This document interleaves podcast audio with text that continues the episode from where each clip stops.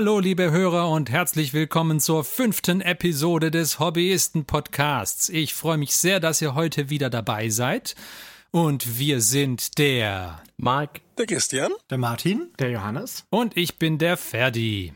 Es ist sehr schön, dass ihr heute wieder da seid. Falls ihr zum ersten Mal da sein solltet, wir sind ein Podcast, in dem sich fünf Freunde über ihr gemeinsames Tabletop-Hobby unterhalten.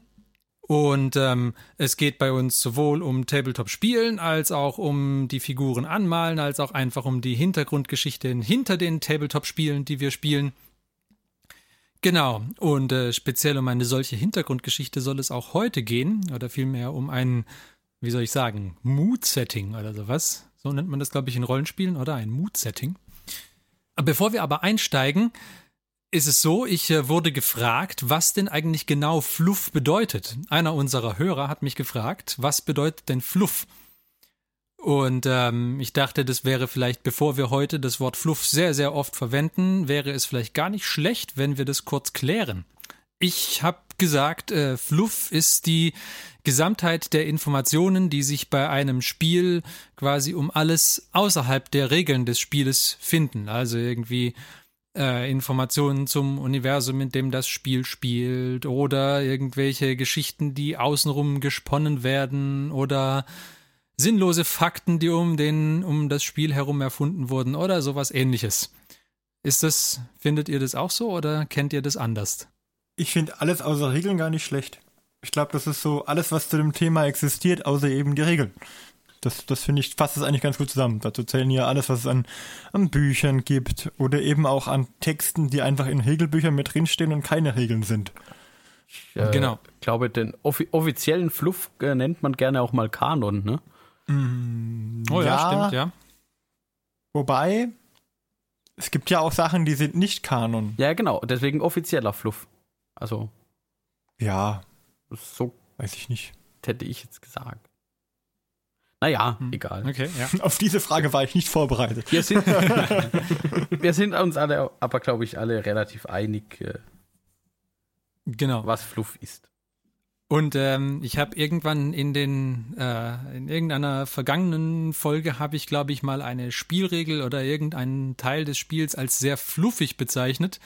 Wenn ich sowas sage, dann meine ich damit, dass sich eine Spielregel oder ein bestimmter Aspekt des Spiels prima in die Hintergrundgeschichte äh, des Spiels einbindet. Ähm, ich bin mir nicht sicher, an, an, welcher Stelle ich das verwendet hatte, aber zum Beispiel bei meinen Idoneth Deepkin gibt es Spielregeln, die irgendwie äh, aussagen, in der ersten Spielrunde ist es so, dass man Bonus auf Deckungswürfe bekommt. In der nächsten Spielrunde ist es so, dass man Bonus auf Angreifen bekommt oder Bonus auf Vorrücken bekommt. Und dann in der nächsten Spielrunde ist es so, dass man Bonus auf Angriffe bekommt und später dann Bonus auf Zurückziehen. Ähm, und das soll irgendwie darstellen, wie quasi die ähm, die die Idoneth Thiepkin wie so eine äh, wie so eine Ebbe und Flut äh, Sache irgendwie auf den Gegner zukommen und dann eben später wieder weggehen. Und ähm, das ist zum Beispiel eine Regel, die ich als fluffig bezeichne, weil sie quasi die äh, Hintergrundgeschichte der Armee ganz prima mit deren Spielregeln verheiratet. Genau. Weil da würde ich jetzt eher sagen, das ist ja schon fast eine metaphysische Interpretation dieser Regel. Ja, aber, äh, also sie, sie heißt auch, ich weiß gerade nicht, wie sie heißt, aber es wird auch in dem, in dem Regelbuch genauso äh, dargestellt. Also das, das steht auch als, als erklärender Text, warum die Regeln so sind, wie sie sind. Da steht das auch so dabei. Ah, dass okay. es quasi so gedacht ist, dass sie eben ähm, wie, wie die Tide quasi auf, die, auf den Gegner drauf äh, spülen und den dann äh, überschwemmen und sich dann, bevor der Gegner die Möglichkeit hat, zurückzuschlagen, wieder zurückziehen. Also so wird's, so wird's auch in dem Regelbuch präsentiert. Was ich irgendwie sehr, sehr cool fand. Also sehr fluffig eben. Für mich war fluffig auch immer, dass die, die Regeln, die fluffig sind, sage ich mal, selten auch die optimalste Kombination bilden. Also wenn man ja. jetzt zum Beispiel bestimmte Einheiten spielt, die halt in einer bestimmten Kombination nicht super stark sind, Aha. ganz einfach, weil sie halt zu einem Thema gehören. Also wenn jetzt jemand ja, zum Beispiel bei den Dunkelelfen viele Korsaren gespielt hat, ähm, dann gab es sicherlich bessere Auswahlen, aber es hat halt zu dem Thema Piratenüberfallliste gut gepasst. Oder wenn jetzt jemand viele Korsaren spielt, dann spielt er vielleicht weniger Kavallerie, weil die halt auf so einem Piratenschiff eher, also zumindest schwere Kavallerie, eher selten vertreten ist. Ja, aber optimalerweise passen sich ja die Regeln quasi so gut oder passt sich, äh, passen sich fluffige Regeln so gut ins Spiel ein, dass man eben keine Nachteile hat, wenn man eine, eine fluffige Liste spielt.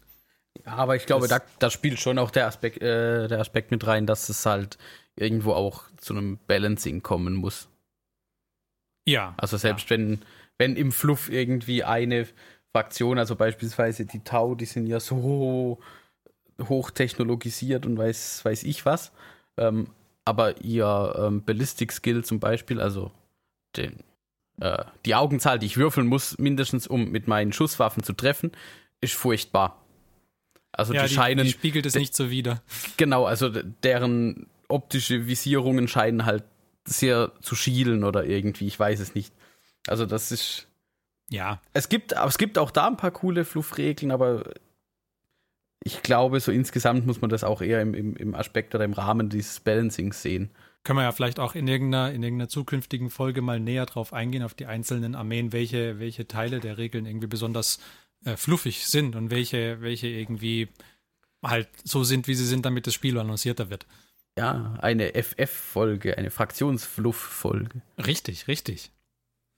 genau.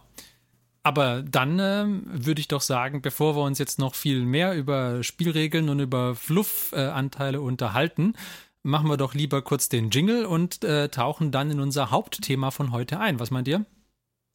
Auf Bin dafür. Fall. Na klar. Machen wir so. Alles klar. Dann bis gleich.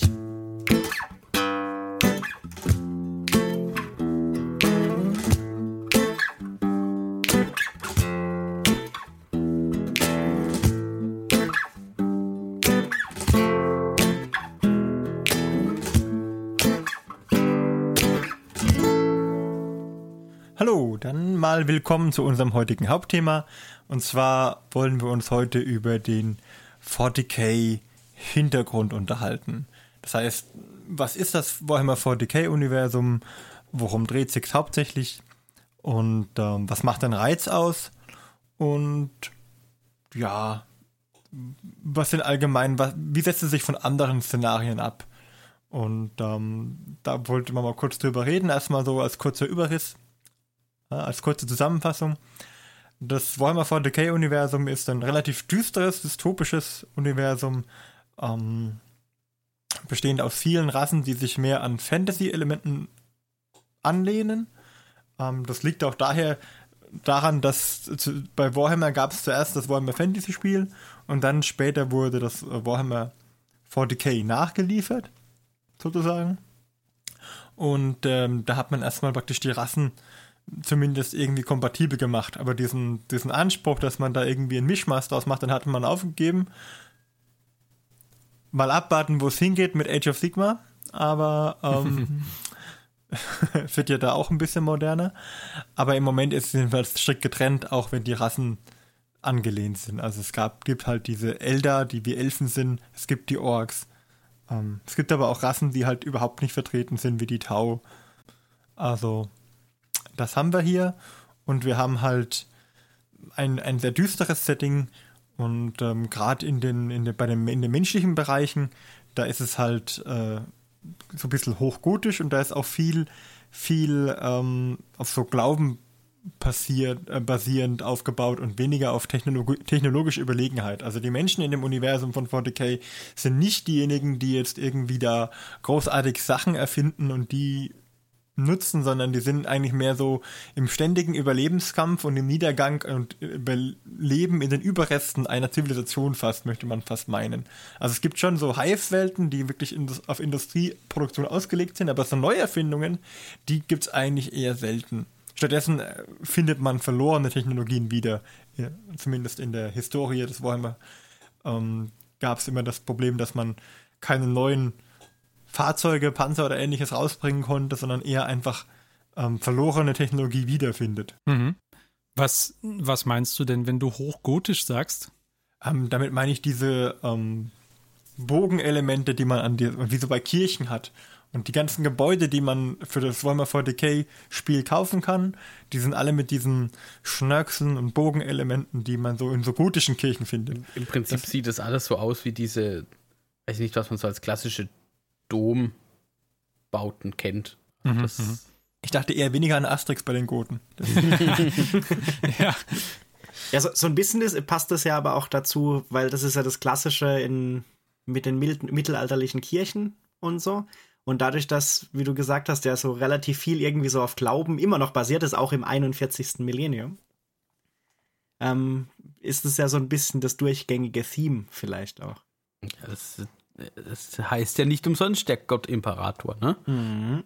Richtig, wobei da sind ja nicht alle äh, dabei, die den als, als Gott sozusagen anerkennen. Auch auf der guten Seite. Was ich auch ganz lustig finde, ist, dass man nicht wirklich sagen kann, das sind jetzt die Guten und das sind die Bösen. Bei manchen ist sagen, es relativ. Also gute Seite bei, ist vielleicht ein bisschen. Bei manchen, das Böse lässt sich relativ eindeutig identifizieren, das Gute eher schwierig.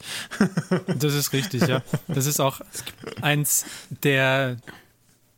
Mh, hm, also für mich war das eins der größten oder ist das eins der größten Hindernisse, was ich am 40k-Universum habe, dass es irgendwie wirklich, wirklich schwer ist zu sagen, ja, okay, das sind jetzt die Guten oder das ist jetzt. Ähm, es, es ja, gibt eigentlich nur Nuancen von, von böse äh, im Prinzip. Ja, es gibt äh, böse und weniger böse. Ja, es gibt halt also, halt viel Grau und zwischendrin ein paar schwarze Flecken. Richtig, ja, ja. Das ist das Problem. Genau. Ähm, wo, lass uns vielleicht noch mal ein bisschen auf das ähm, auf das auf das Setting als allgemeines eingehen. Also es ist wir haben wir haben ein, das äh, Warhammer 40, 40k oder Warhammer 40.000 heißt deswegen 40.000, weil es im äh, 40. Millennium spielt oder im 41. Millennium. Also das die 40.000 ist quasi das das Jahr.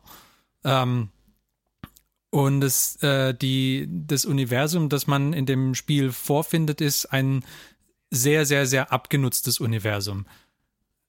Also es gibt quasi, zumindest in den, bei den Welten oder bei den äh, Ausschnitten aus der Welt, die man präsentiert bekommt, gibt es eigentlich keine, oder habe ich bisher keine gefunden, wo man ähm, eine Science Fiction vorfindet, wie man sie zum Beispiel aus Star Trek oder sowas kennt ja, oder aus den äh, später gemachten, aber früher spielenden Star Wars-Filmen. Also es gibt, es ist ein, ein Used Universe, wie man eben, wie man eben sagt. Es ist kein, kein sauberes Universum, ganz, ganz im Gegenteil. Ja. Und ähm, die Technologie, ähm, die man präsentiert bekommt, hat irgendwie sehr, sehr starke Steampunk-Anleihen auch, finde ich. Also es ist, ja, es ist ganz, ganz unklar, warum ähm, Technologie funktioniert und häufig funktioniert sie eben nur, weil die Leute glauben, dass sie funktioniert. Also ja, das ist, finde ich, ein ganz wesentlicher Aspekt daran. Ja, also ich stelle mir das immer so vor, dass das ähm, mal halt eine blühende Zivilisation war, die halt viele Tausende von Welten bevölkert hat. Die Menschen haben sich mhm. ausgebreitet, haben sich immer mehr vermehrt, aber irgendwann ähm, hat man sich praktisch so weit ausgedehnt und ist dann so sehr, sage ich mal, zerstritten oder so sehr in Konflikte ähm, aufgetrennt, dass man äh, durch das ständige Krieg führen gar nichts mehr gemacht hat, außer Krieg zu führen und dadurch alles an dem Verfall anheimgefallen ist. Und das geht jetzt schon ein paar Jahrtausende so. Und de dementsprechend, ja, dementsprechend ist es halt mitgenommen, das ganze Ding. Genau. Und ähm, genau. ich denke, es gibt sicherlich gerade, je näher man dem Zentrum, Zentrum kommt, um, rund um Terra, denke, liegt Terra im Zentrum? Gute Frage. Keine Ahnung. Auf jeden Fall, je näher man ja, im Zentrum, Zentrum kommt, der Macht auf jeden Fall. Ja, desto, äh, desto eher ähm, technologisch höchst, hoch, höher stehend ähm, wird es denn wohl sein. Und desto weniger abgenutzt ist es, denke ich auch. Ja, aber selbst, aber je mehr man selbst da ist ja so, meine ich, dass der, der, der offizielle, der Fluff davon spricht, dass er selbst auf diesen äh, zentralen Welten oder also das, das gesamte Ding ist ja so, das gesamte Imperium ist ja so aufgeteilt und es gibt ja dann immer so verschiedene Sektoren oder wie das dann heißt, mit, mit äh, Statthaltern im Prinzip. Und dass ja aber selbst, selbst da sind diese ähm, Hauptstädte, also die Hauptstadtwelten im Prinzip, selbst die sind ja oftmals einfach heruntergekommen. Komplett. Ich würde fast sagen, wir machen mal folgendes. Wir gehen mal ganz kurz über die Fraktionen, weil wir jetzt schon das Imperium angeschnitten haben. Sonst wird es vielleicht verwirrend, was der Unterschied ist zwischen Imperium und äh, Space Marines und ja gut, Orks ist der Abstand wohl relativ klar. Ähm, ja. so. Also da gibt es ja den, den Unterschied zwischen erstmal zwischen Menschen und, und Xenos und äh, dann noch dem Chaos. Und dann. Genau, das sind die drei großen Haupt. Das wäre es ja. Menschen, Xenos genau, und Chaos. Die drei großen Hauptfraktionen. Menschen bezieht sich tatsächlich auf das Imperium unter dem Gott-Imperator. Xenos sind äh, im Prinzip sämtliche Alien-Spezies zusammengefasst. Also Orks, Eldar wurden angesprochen, äh, Tau auch. Und die Dark Elder nicht zu vergessen. Die, genau. Necrons. Die, diese Liste lässt sich natürlich auch beliebig erweitern. Wer weiß, was da vielleicht noch an Fraktionen kommt irgendwann. Man könnte ja noch was Neues vorstellen. Ja, Squads habe ich schon mal Leuten. Richtig. Hören. Squads sind ja ganz groß. Genau, also, ne? ähm, weiß man ja nie. Ähm, und dann gibt es eben das, das Chaos, die auch mal Menschen waren, vielleicht teilweise teilweise Menschen sind. Lass uns auf die vielleicht äh, näher, später näher eingehen. Mach erstmal noch einen und dann, Abriss genau. weiter. Und ähm, das waren so die, die drei Haupt. Ja, Fraktionen sind es ja nicht, also die teilen sich schon nochmal weiter auf, aber es sind so die drei Kategorien. Gruppierungen, die drei Richtungen. Oh ja, Kategorien oh, ist gut. Kategorien ist gut. Sehr gut. Aha, aha. Das sind die drei Kategorien im Prinzip, die da so existieren. Genau. Und dann können wir vielleicht, also zu, zu, den Menschen haben wir ja schon einiges gesagt. Also irgendwann haben die Menschen angefangen, sich ein galaktisches Imperium aufzubauen. Und ähm, im, im, in dem Warhammer 40k Grundregelbuch ist es auch ganz gut beschrieben. Da, da unterscheidet man irgendwie verschiedene äh, Zeitalter, also mhm. irgendwie ein äh, quasi das Zeitalter, wo wir heute leben, das ist das, über das sowieso nichts mehr überliefert ist. Und dann irgendwann kommt das Zeitalter der Technologie und dann äh, irgendwann kommt das Zeitalter, wo es anfängt, den Bach runterzugehen. Und das dann heißt natürlich nicht so im offiziellen. Nee, nee. Äh, aber dann irgendwann kommt das äh, Zeitalter, wo angefangen wird, ein galaktisches Imperium aufzubauen. Und äh, dann irgendwann kommt die Häresie und dann irgendwann kommt das Zeitalter, wo wir jetzt gerade uns befinden. Ganz, so. ganz kurz zur Häresie, das ist ähm, die Abspaltung ähm, als das Chaos sozusagen äh, Teil de, Teile de, de, des Imperiums übernommen hat und auf seine genau, Seite und jetzt wäre dann vielleicht auch der Zeitpunkt, wo wir äh, beschreiben würden, was das Chaos ist. Genau, also das Chaos sind praktisch die Chaos-Götter, die sind auch im Fantasy, wollen wir Fantasy-Bereich vertreten. Da hat sich GW gedacht, da machen wir vier Chaosgötter, die praktisch Ausprägungen sind, negative Ausprägungen, meistens von irgendwelchen ähm, Wesenszügen. Also da gibt es Korn, die Gottheit des, ich würde mal sagen, Krieges oder Schlachtens. Krieges. Und ja. ähm, dann haben wir, also der hat nur Freude am, am Kampf und, und, und, an Schlachten. Und dann gibt es Slanisch, das ist dann der jüngste von denen, der ist auf ähm, äh, ja, ein bisschen Lust und Überreizung, ja, Exzess, Exzession. ja, das ist das. Also es ist halt immer, immer mehr Reizüberflutung, immer mehr von allem haben. Also wenn man jetzt was, was äh, genießt, dann genießt man es über die Maßen hinweg. Also einer, der halt mit ja. den Heißen spielt. Dann haben wir den Herrscher des Wandels, Zinch, der ähm, steht für Wissen ansammeln. Ähm, auch Wissen, das man vielleicht nicht unbedingt braucht oder haben sollte. Und Wandel. Und dann haben permanente Veränderung um der Veränderung willen. Richtig. Also ohne, ohne den Hintergrund notwendigerweise zu kennen, quasi. Einfach nur alles durcheinander bringen, ständig. Und dann hätten wir noch äh, das Papachen Nörgel, das Väterchen Nörgel, hm. denjenigen, äh der halt im Universum die Seuchen hegt und pflegt und die Krankheiten. Und ich fühle mich bei den vier Chaos auch, ne? auch immer so ein bisschen an die äh, apokalyptischen Reiter so als äh, erinnert. So von der Stilrichtung her, da haben wir ja auch äh, Tod, Krieg, äh, Hunger und äh, Nicht doch. Pestilenz, oder? Pestilenz, ja, genau. Also, das habe ich noch nie so gesehen, das ist richtig, da hast du recht. Ähm, das, äh, aber das sind halt die vier Götter und die existieren als richtige Gottheiten in diesem Universum. Das heißt, die können sich auch manifestieren und die verführen andere auf ihrer Seite. Und wenn die ein Wesen verführen, dann ähm, wird dieses auch oftmals deformiert. Also mit irgendeinem Zeichen gekennzeichnet, ob das jetzt ein extra Arm oder irgendein Auge auf der Stirn oder eine Widerstandsfähigkeit gegen Krankheiten ist oder ähnliches. Das sind halt die Sachen, die Geschenke der Chaosgötter. Ähm, führt natürlich dazu, dass derjenige, der beschenkt, auch meistens dem Wahnsinn anheimfällt. Aber gut, das sind halt ein, ist ein kleiner Preis, den man zahlen muss. Aber Auf jeden Fall ein cooles Geschenk sie, bekommen. Stellen Sie die Bösen dar. Wir wollen jetzt nicht näher darauf eingehen, woher die kommen, aber man muss noch dazu sagen, sie betreffen nicht nur ähm, die Menschen, sondern auch alle anderen Rassen. Also Richtig. die Elder sind damals mitverantwortlich für die Entstehung des, der Slanisch-Gottheit, die jüngste von diesen Gottheiten, auch weil sie eben auch sehr dekadent waren und sich da ähm, slanisch an, praktisch manifestieren konnte in ihnen. Genau, aber wir, wir sind ja auf, de, auf diese Chaosgötter nur zu sprechen gekommen, weil wir es vorher von der Häresie hatten und da ist vielleicht nochmal ganz gut, wenn wir jetzt darauf zurückkommen. Und zwar äh, ist quasi einer der ähm, größten Feldherren dem Chaos anheimgefallen und das ist das, was man als die große Häresie ähm, bezeichnet was das für ein Feldherr war und warum das so war, wie es war, da kommen wir vielleicht irgendwann anders drauf zu sprechen, aber ich denke nicht heute, das führt ein wenig zu ja, weit. Weil ich glaube, es gibt genau. zig Bücher genau. alleine über diesen, über diesen, das war. aber man kann den Namen, denke ich, schon mal nennen. Also das, das, das ja. Ganze hieß einfach auch die Horus-Heresie. Falls es jemanden interessiert, da gibt es auch viele, eben wie der Martin gesagt hat, nur bevor ihr jetzt anfangen müsst, irgendwie nach Warhammer Heresie zu suchen, das war die Horus-Heresie. Ganz genau. Ähm, und da ist jetzt äh, vielleicht interessant, also das, es war so, dass die ähm, dass das äh, Imperium gerade dabei war, die Galaxie unter sich zu vereinen, oder zumindest ist es im Warhammer Fluff so übermittelt. Ähm, und äh, als es eigentlich ganz gut lief, ist eben dieser Horus äh, dem Chaos anheimgefallen, wodurch dann ähm, die ganze Sache mit dem galaktischen Imperium ein bisschen ins Straucheln kam.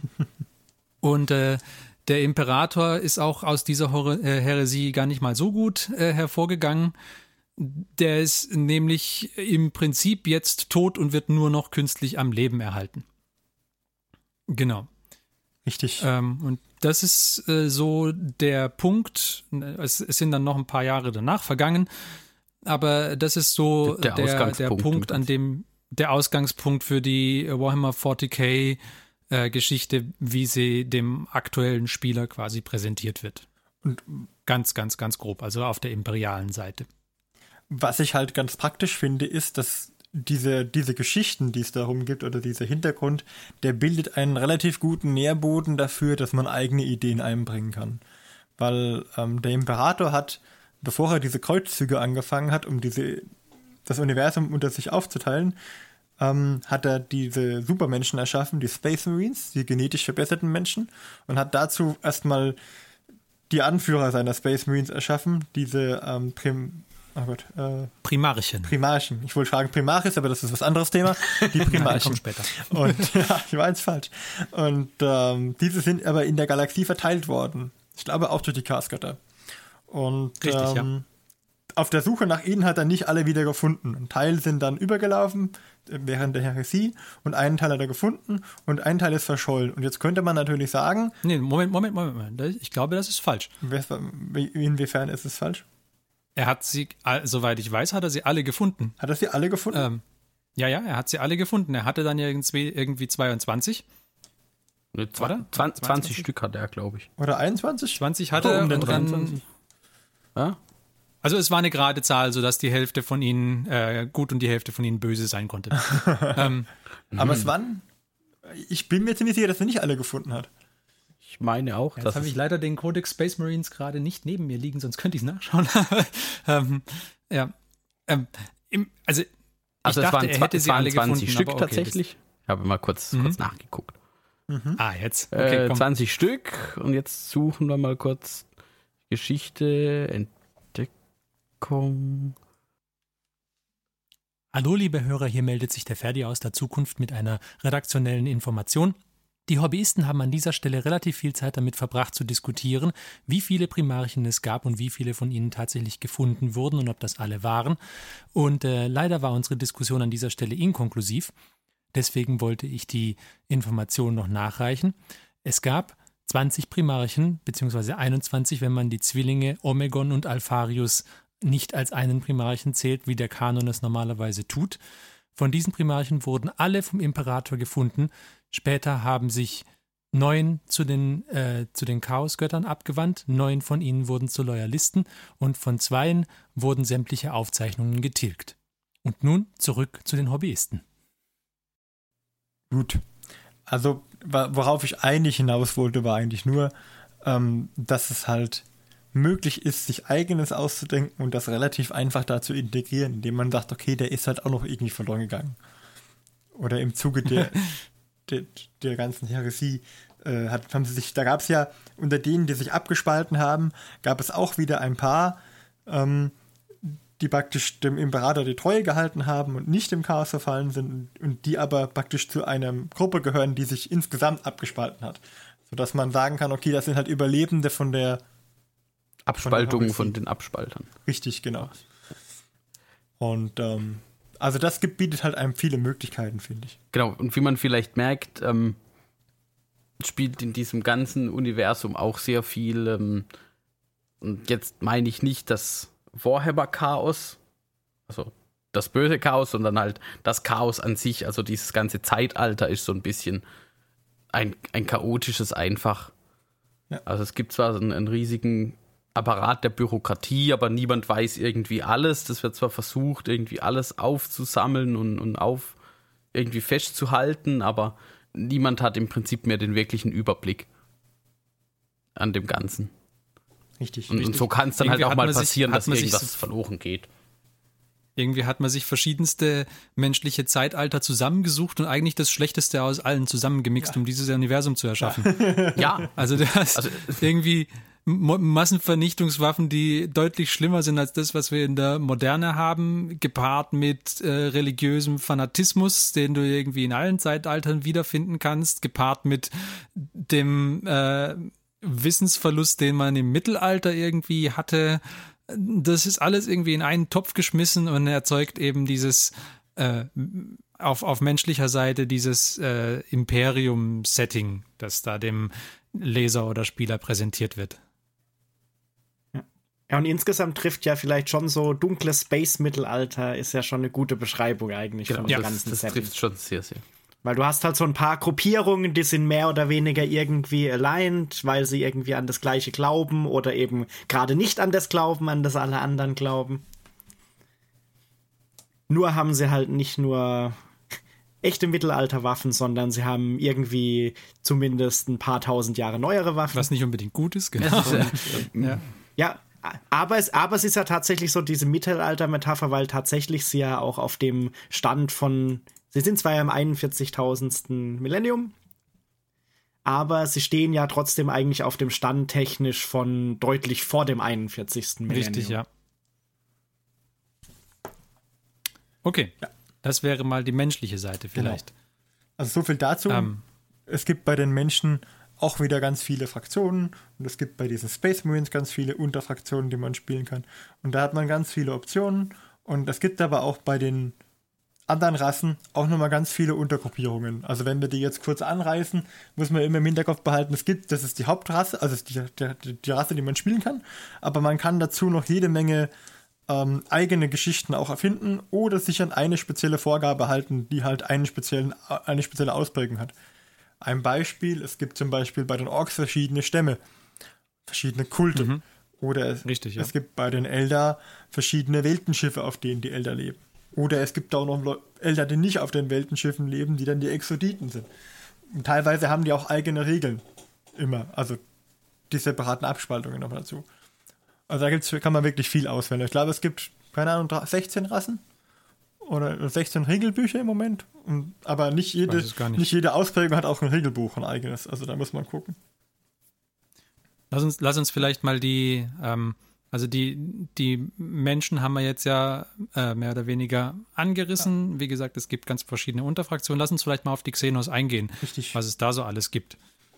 Gut. Ähm, Wer möchte da, denn? Gibt es ja zum Beispiel die Eldar, die wir, oder Eldari, wie sie jetzt mittlerweile heißen, äh, die wir schon mehrfach jetzt angesprochen haben. Quasi, also im ursprünglichen ähm, in den ursprünglichen Releases von Warhammer in den irgendwann 90ern oder ich weiß, ich glaube frühe 90er kam Warhammer 40k zum ersten Mal raus. Mhm. Da hießen sie auch noch Space Elves und genauso waren sie äh, ursprünglich konzipiert. Mittlerweile hat sich der äh, Fluff und die Hintergrundgeschichte da deutlich weiterentwickelt und ähm, Weltraumelfen ist jetzt vielleicht nicht mehr die richtige Bezeichnung, weil man sich unter Elfen irgendwie immer Legolas vorstellt. Ähm, ja, spitze Ohren haben sie ja. Schlank, schlank gebaut, spitze Ohren, das ist so das, das Eldar.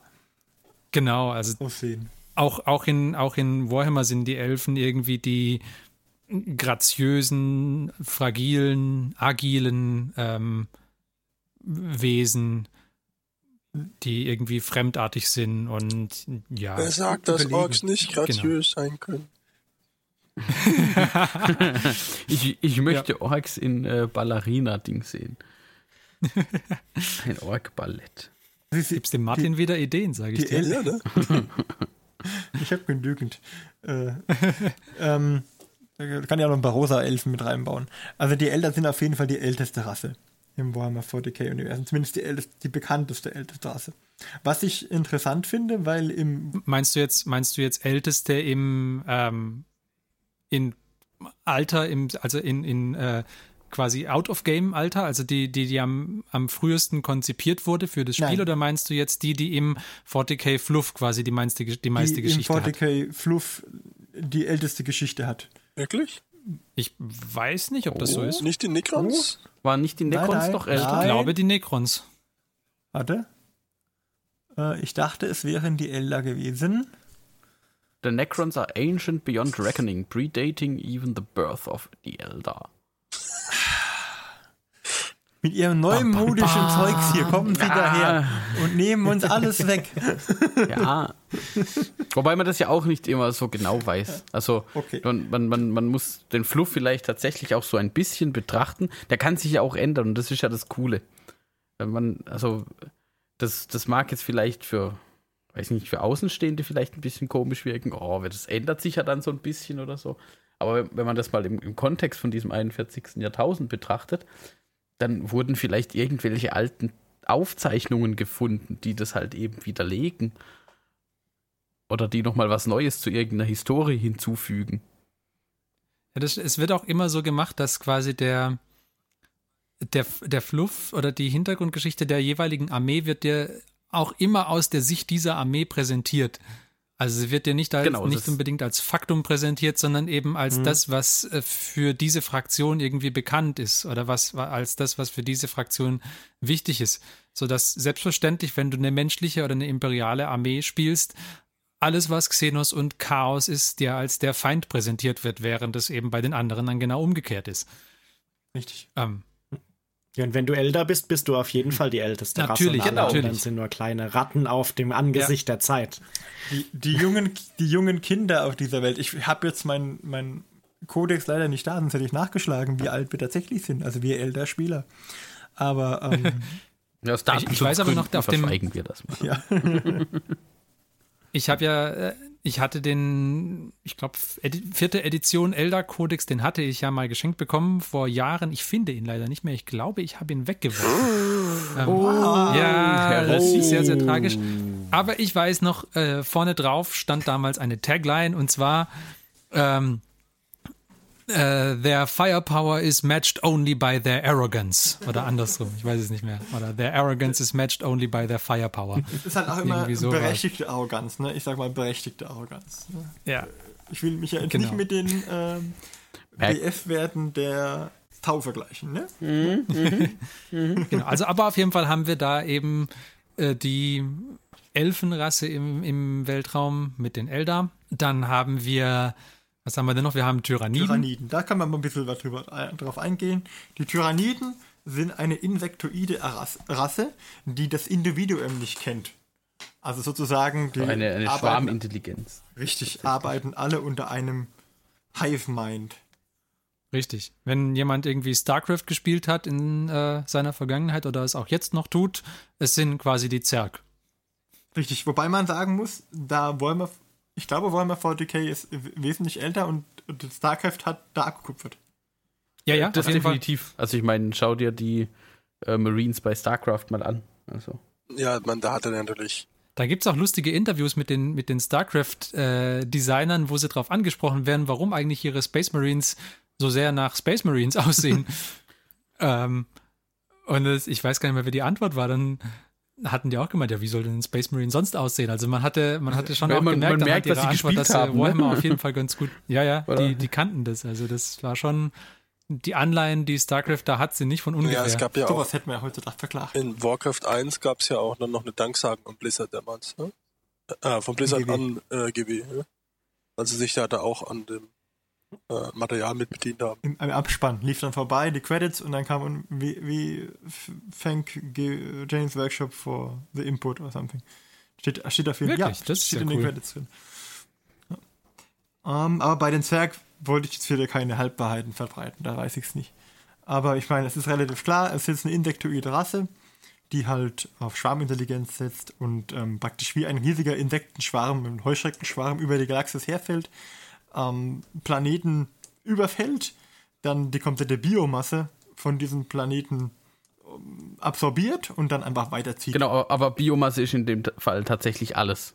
Also, Ja, also da, Pflanzen, die, die, die snacken alles. Das, Im Ja. Prinzip bleibt dann halt hinterher der Gesteinsbrocken im Weltall. Das war's. Und ich finde eine äußerst interessante ähm, Rasse halt auch, weil sie alles biologisch herstellen. Also ihre Raumschiffe, ihre Waffen, die komplette Technologie basiert auf biologischen, ja, sag ich mal, ähm, Mutation. Weil sie ja auch Und, das äh, Genmaterial der, der, der Rassen, die sie assimilieren, mit aufnehmen. Na, woher Genau. kennen wir das?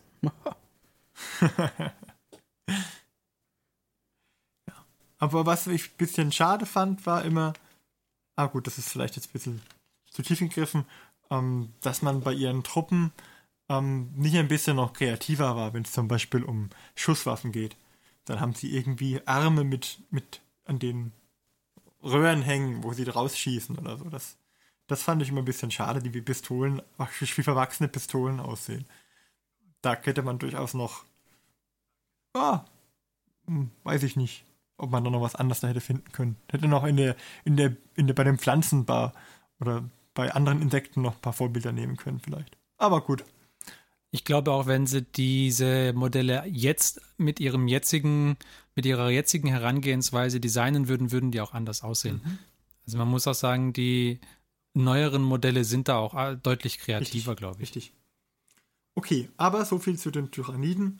Da gibt es eigentlich nicht so viel dazu. Es gibt jetzt noch einen der neueren Rassen, den Gene-Stealer-Kult. Der ist mit den Tyranniden sozusagen gekoppelt, weil bevor die Tyranniden eine Welt angreifen, ähm, schicken sie Infiltrationstruppen. Und die bilden jetzt eine eigenständige Fraktion im Warhammer 40k-Universum.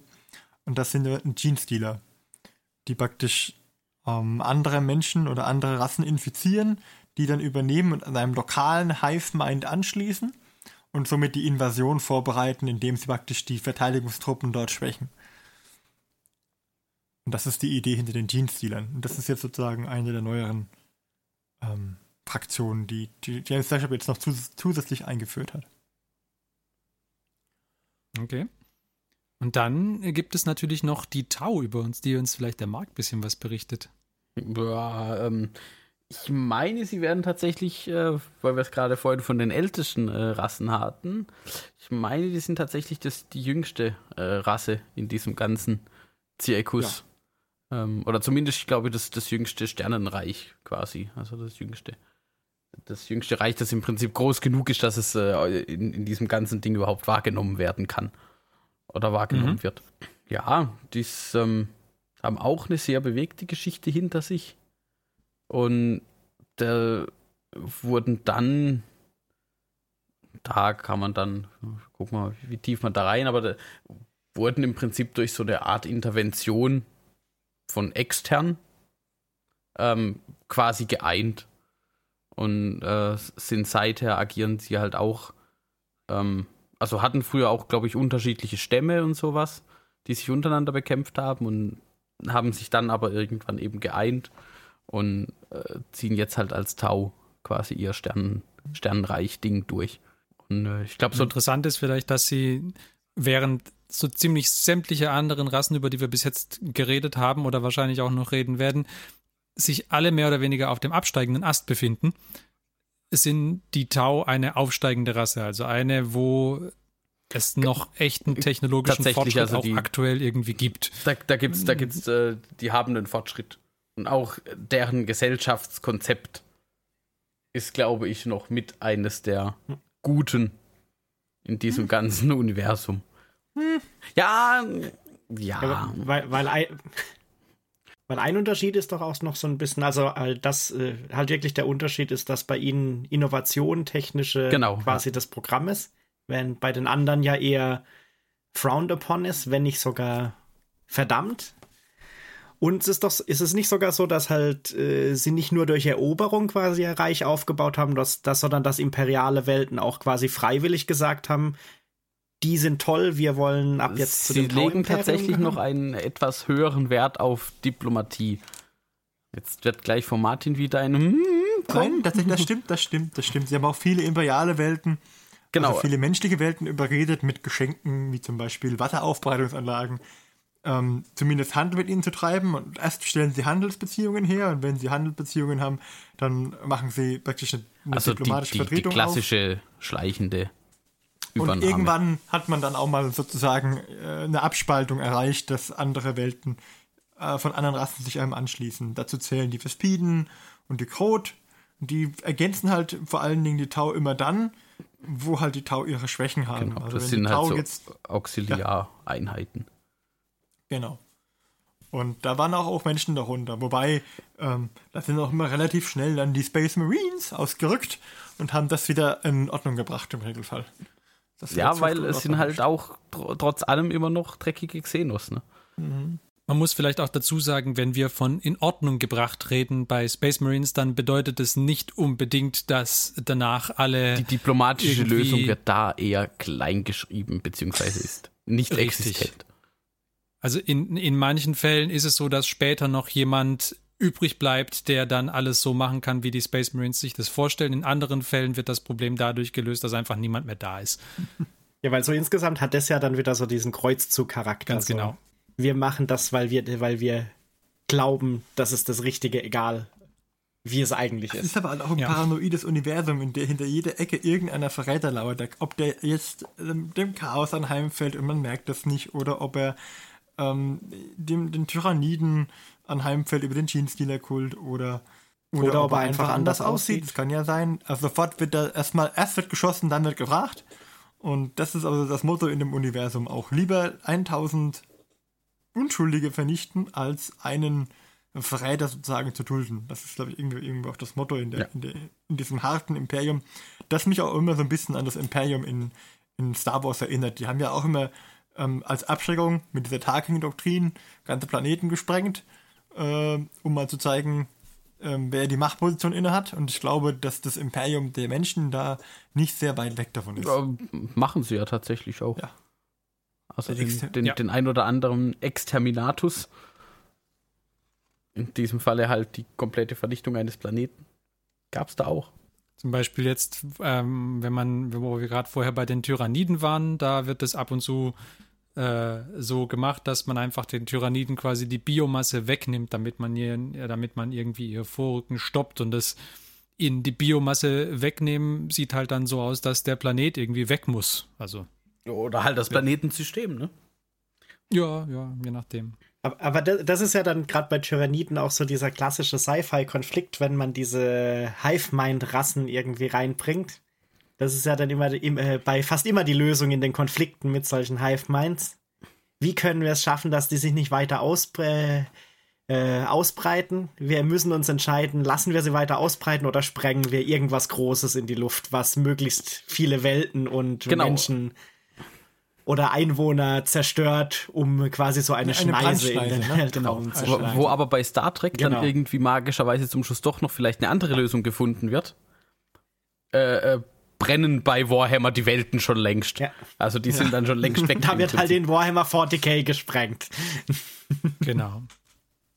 Dann haben wir noch die Necrons. Ja. Ähm. Die eine weitere sehr alte Rasse sind Ähm, die älteste, würden manche behaupten. Die, die älteste, laut ihnen. ähm, die, ähm, und die wurden irgendwann aufgrund ihrer Hintergrundgeschichte in äh, Stasis versetzt und wachen jetzt gerade wieder auf. Ja. Sind im, im, im ähm, Prinzip ähm, untote Weltraum-Ägypter. Untote Weltraum-Ägypter fasst es echt gut zusammen. Ja. Und noch mit Terminator-Anleihen, weil sie ja irgendwie so aus lebendem ja, Metall Genau, also es, es, sind, es sind, es sind Metall, Metall-Zombies tatsächlich in diesem Fall. Und es, ähm, diese, diese Terminator-Anleihen, die kommen auch nicht von ungefähr. Also zum einen kamen sie so etwa dann raus, als auch die Terminator-Filme rauskamen. Und äh, zum anderen hatten sie in ihren ersten Regelwerken auch Regeln, die zum Beispiel I'll be back hießen. Hm. Tja, das ja, wusste ich gar nicht. Da, ja. jetzt auch neu. Ähm, das ist eigentlich auch ganz interessant, was, was irgendwie so zu so einer Entstehung von einer neuen Armee beiträgt. Also. Ja, tatsächlich. Ich glaube, genau. wenn, man, wenn man die alle mal so unter die Lupe nimmt, wird man bei vielen so Anleihen finden. Was ja, ja aber ja, auch cool ist. Also. Auf jeden Fall, ja. Genau. Und wenn man jetzt, dann äh, nehmen wir noch die Chaos-Rassen dazu. Da haben wir ja schon den Abriss über die Chaos-Götter gegeben. Und dann haben wir eigentlich die Gesamtheit der ähm, des 40k-Universums irgendwie mal so ganz, ganz, ganz grob zusammengefasst. Oder? Die Orks haben wir jetzt. Oh, die Orks, ja, natürlich. Oh, die Orks. Oh. Ja, aber, aber, da weiß man ja, wie Prinzip, die funktionieren. Genau, also Orks sind praktisch Orks, so wie man sich das vorstellt. Die ziehen als plündernde Horde in ähm, Schrottreifen, Fahrzeugen und Raumschiffen durchs Universum und überfallen halt Welten nomadisch. Ähm, und sie waren früher, ähm, waren sie deutlich lachhafter, als sie es im aktuellen Fluff sind. Also sie waren viel, viel, viel comichafter und, und ähm, ich weiß nicht, wie ich, wie ich sagen soll, satirischer oder sowas dargestellt. Und jetzt aktuell zielt man eher so in Richtung Herr der Ringe Orks, die irgendwie ein, ein deutlich düstereren Charakter haben, aber man versucht trotzdem so die alten ähm, lustigen Teile nicht ganz zu verlieren. Also wenn man jetzt mal die Fahrzeuge anguckt, äh, ja. vielleicht aus ja, der ja. ersten Folge. Richtig. Oder wenn die Der Spagat ähm, scheint gelungen. Zauberereinheit quasi immer noch Weird Boys ja. heißt. Ja, tatsächlich finde ich das aber bei den Orks und, und da vielleicht nochmal ganz kurz zu diesem Fluff-Thema zurück.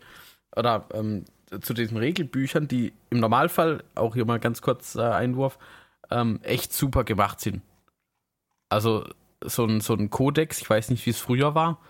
Ich bin jetzt erst bei der achten Edition eingestiegen, aber so ein Kodex liest sich echt super. Und der, der kann schon wesentlich mehr, als dir einfach nur den Überblick über diese Fraktion zu geben und dir zu sagen, wie man das spielt, also wie die Regeln für diese Fraktion aussehen.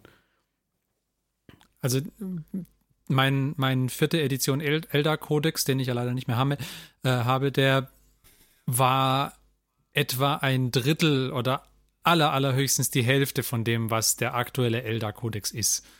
Und das Material, das dazugekommen ist, sind nicht Regeln. Also. Genau, und so das ist tatsächlich. Auch früher haben sie schon, haben sie schon ganz ordentlich Fluff irgendwie beigelegt gehabt, aber bei weitem nicht so viel, wie das jetzt der Fall ist. Und man muss ja auch noch sagen, ähm, wenn wir jetzt den groben Überblick gegeben haben, ich glaube, wir sind bei sieben Hauptgruppierungen, wenn ich das ungefähr richtig im Kopf habe. Ja, passt. Ja. Also sieben oder acht eventuell. Also Imper äh, das Imperium, Chaos, an, Eldar, Tyranniden, Tau, Necrons, Orks wären jetzt, glaube ich, so für mich die Hauptsachen.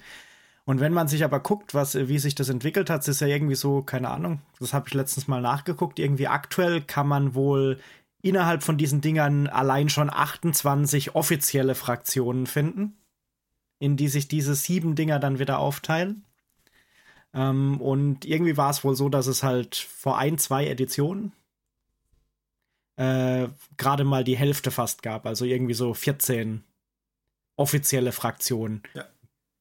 Natürlich gab es immer noch ganz viele Crossovers und inoffizielle Fraktionen, aber da sieht man ja auch, dass das halt auch deutlich mehr in die Breite jetzt noch geht, was halt auch dann gerade durch diese ganzen durch diese ganze äh, Hintergrundstory auch unterfüttert wird, weil wenn ich jetzt 14 Hintergrundgeschichten für Fraktionen habe oder 28 Hintergrundgeschichten, da habe ich natürlich schon deutlich mehr Hintergrundgeschichte auch noch geschaffen. Ja, ja. Es sind auch um die 28 Ich glaube, das ist auch was, was es halt für, für, für Einsteiger oder für, für Leute auch attraktiver macht. Also, wenn ich einfach, mhm.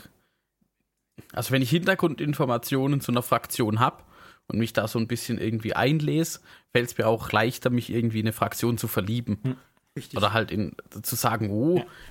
die würde ich jetzt mal tatsächlich ganz gern mindestens mal vielleicht den Kodex lesen oder so. Ich denke, also was ich immer mache, ist, ich, wenn mich für eine Fraktion entscheide, gucke ich mir, was gibt es für Bücher. Und es gibt ja wirklich, für Warhammer 40k gibt es wirklich sehr viele Bücher. Genau. Und ähm, dann schaue ich, dass ich ein Buch finde, in dem meine Rasse irgendwie ein Hauptthema spielt. Möglichst auch den Protagonisten, nicht den Antagonisten. ich wollte gerade äh, sagen, also wenn es ein imperiales Buch ist, dann. Äh also bei Chaos ist es halt ein bisschen schwieriger, sowas zu finden, aber ähm, ja, ähm, Oh doch, Aaron Dembski Bowden schreibt ganz viel Chaos-Zeugs und der schreibt es wohl sehr, sehr, sehr gut. Also da ist auch Chaos der äh, Protagonist ist vielleicht falsch formuliert, aber auf jeden Fall der, der Handelnde und er macht es wohl ganz gut, dass er darstellt, warum äh, für die Chaos Marines oder für die Chaos-Kultisten das, was sie tun, richtig erscheint. Also, ja. Ich meine, es, es geht natürlich auch von dieser negativen Seite immer eine Faszination aus. Das weiß jeder, der bei den bei World of Warcraft sich für die Horde entschieden hat. Sind wir doch mal ehrlich, wer geht zur Allianz? Ähm, Aha. Nein. Und wenn der letzte User verbrennt ist.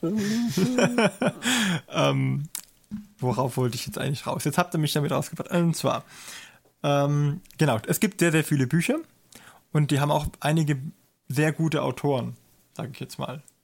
Ja, definitiv. Ja. Und ähm, das ist schon ein extremer Vorteil, dass man sich ein Buch lesen kann, eine Geschichte hat und dann sagt man, okay, das reizt mich so sehr, ähm, ich will vielleicht auch diese Personen, die darin vorkommen, irgendwie mit einbauen in mein Armeeprojekt zum Beispiel. Oder ich baue sowas ähnliches zusammen, was von der Thematik her. Oder ich mache eine spiele eine Kampagne, die sich genauso ähnlich spielt wie das. Und dann ruckzuck ist man motiviert, in das Thema tiefer einzusteigen.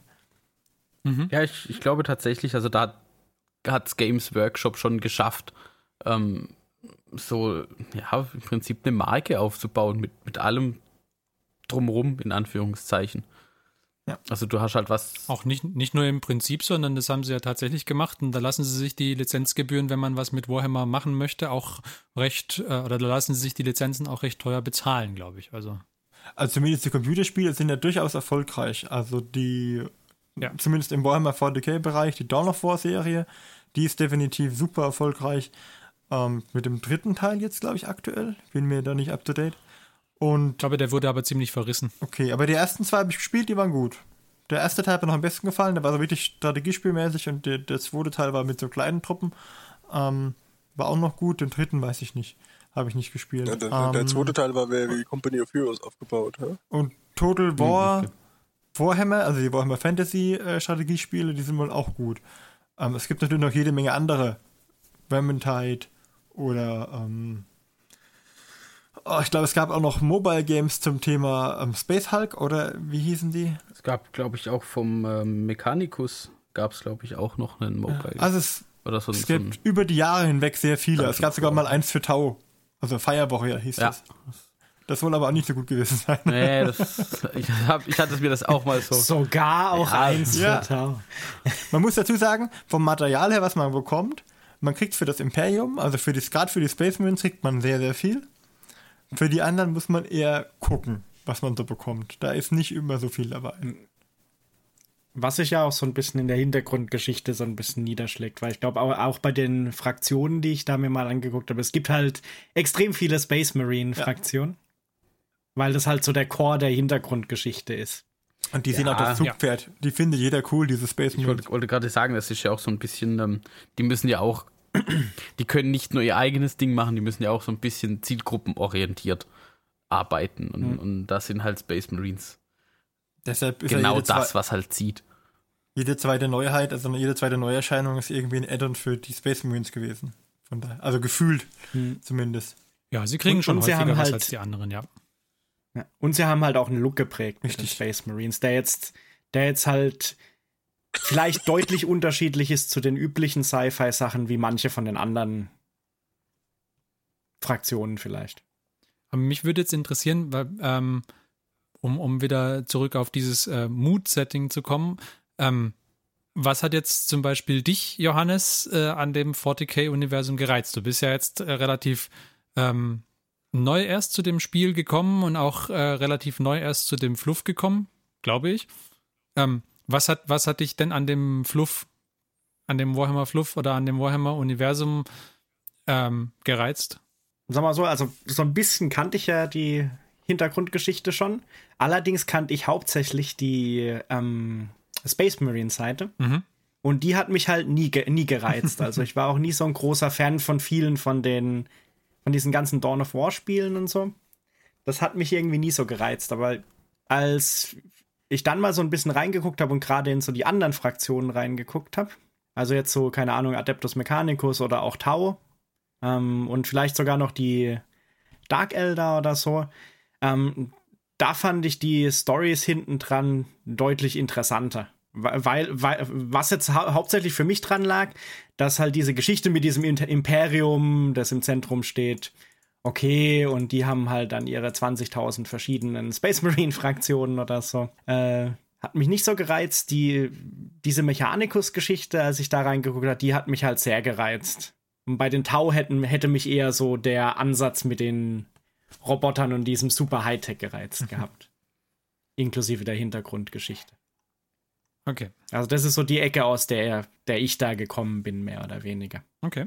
Und bei dir, Marc? Und vor allem fand ich vor allem fand ich halt irgendwie die bei dem Mechanikus jetzt auch, die fand ich halt echt cool, eine Verkörperung von diesem Space Mittelalter Steampunk Setting. Ja, tatsächlich, ich glaube, ja, Mechanikus stimmt, ja. ist, weil weil weil, weil im, im Vergleich zu den äh, Space Marines finde ich sehen die halt äh, kanonischer aus wie dieses Setting, weil Space Marines, finde ich, sehen schon noch relativ modern mehr oder weniger aus mit diesen äh, Waffen, die sie normalerweise haben, während diese mehr oder weniger Lasergewehre aus Holz, ja, die sehen halt ja. schon irgendwie sehr verrückt aus.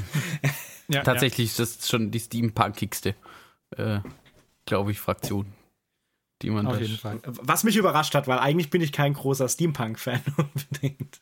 Ja. Okay, und, und dich, Marc, auch als relativ neuer äh, Warhammer-Enthusiast, was hat dich ähm, am Universum gereizt? Ähm, bei mir war es tatsächlich äh, so dieses Gesamtpaket.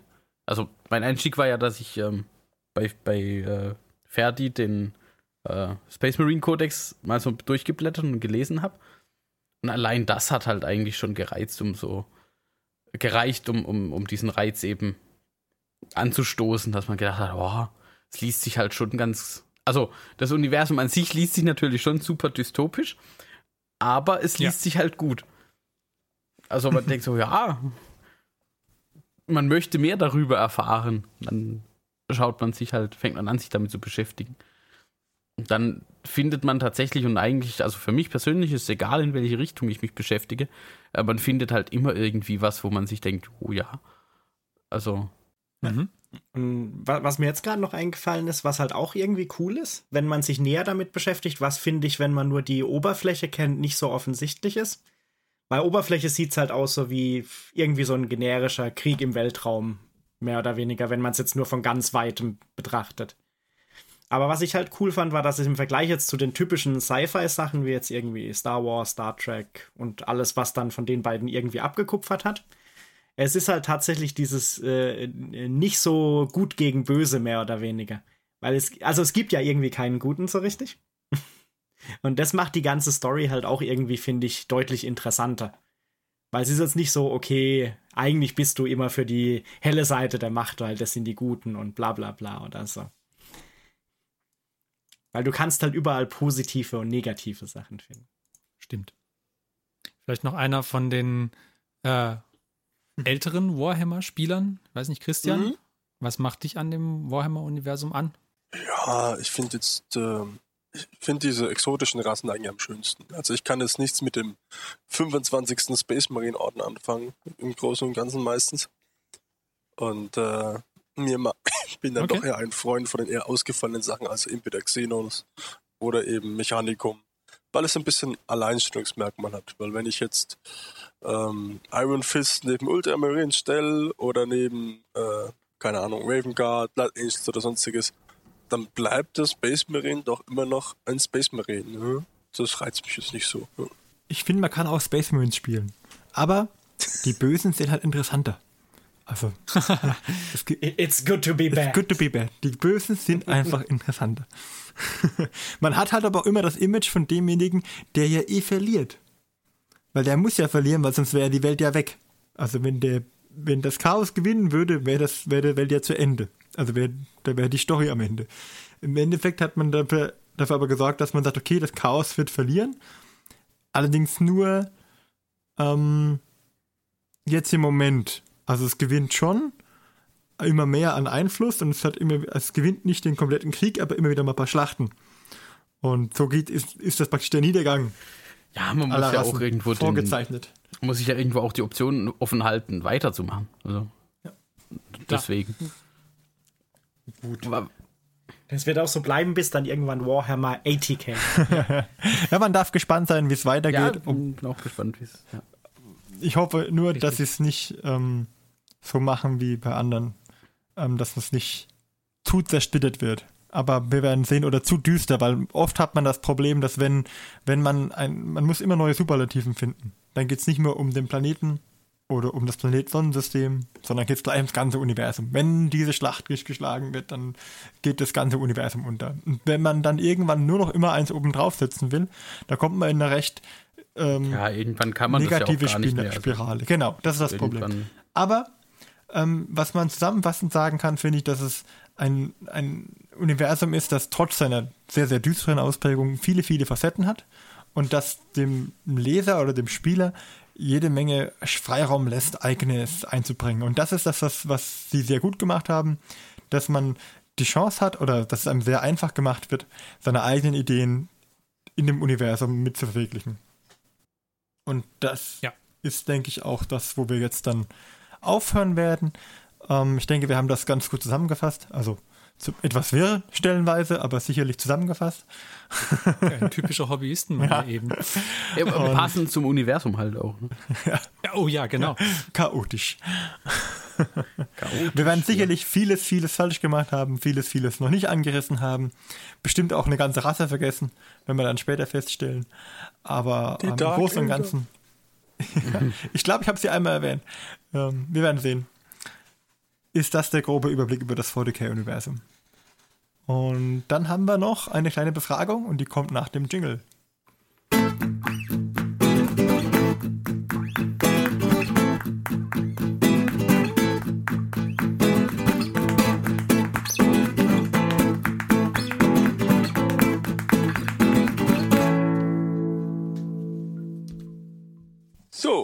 Heute befragen wir mal Mark zu seinem derzeitigen Projekt. Hm? Ja. Mark, hm? Wann was arbeitest du denn gerade? Ähm, äh, bei meiner Geschwindigkeit des Bemalens sind es immer noch die Tau. Ne? Wir hatten ja unser Killteam-Event. Ähm, werden wir auch noch irgendwann mal äh, darüber berichten. Ähm, in, Im Detail natürlich dann. Ähm, da festgestellt, musste ich leider tatsächlich mit ein paar Einheiten antreten, die zwar mehr als drei Farben hatten, aber noch nicht als fertig erachtet werden können. Das heißt also, das wäre jetzt erstmal das nächste Ziel, die wieder fertig zu bekommen.